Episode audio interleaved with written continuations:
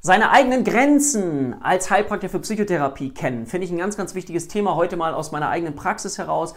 Es ist absolut sinnvoll, wenn du in einer Psychotherapie bemerkst, ja, wir können ganz klar Anamnese und Diagnostik durchführen. Das heißt, wir sind in der Lage, die Fragen zu stellen, um eine Verdachtsdiagnose zu stellen oder auch eine Diagnose.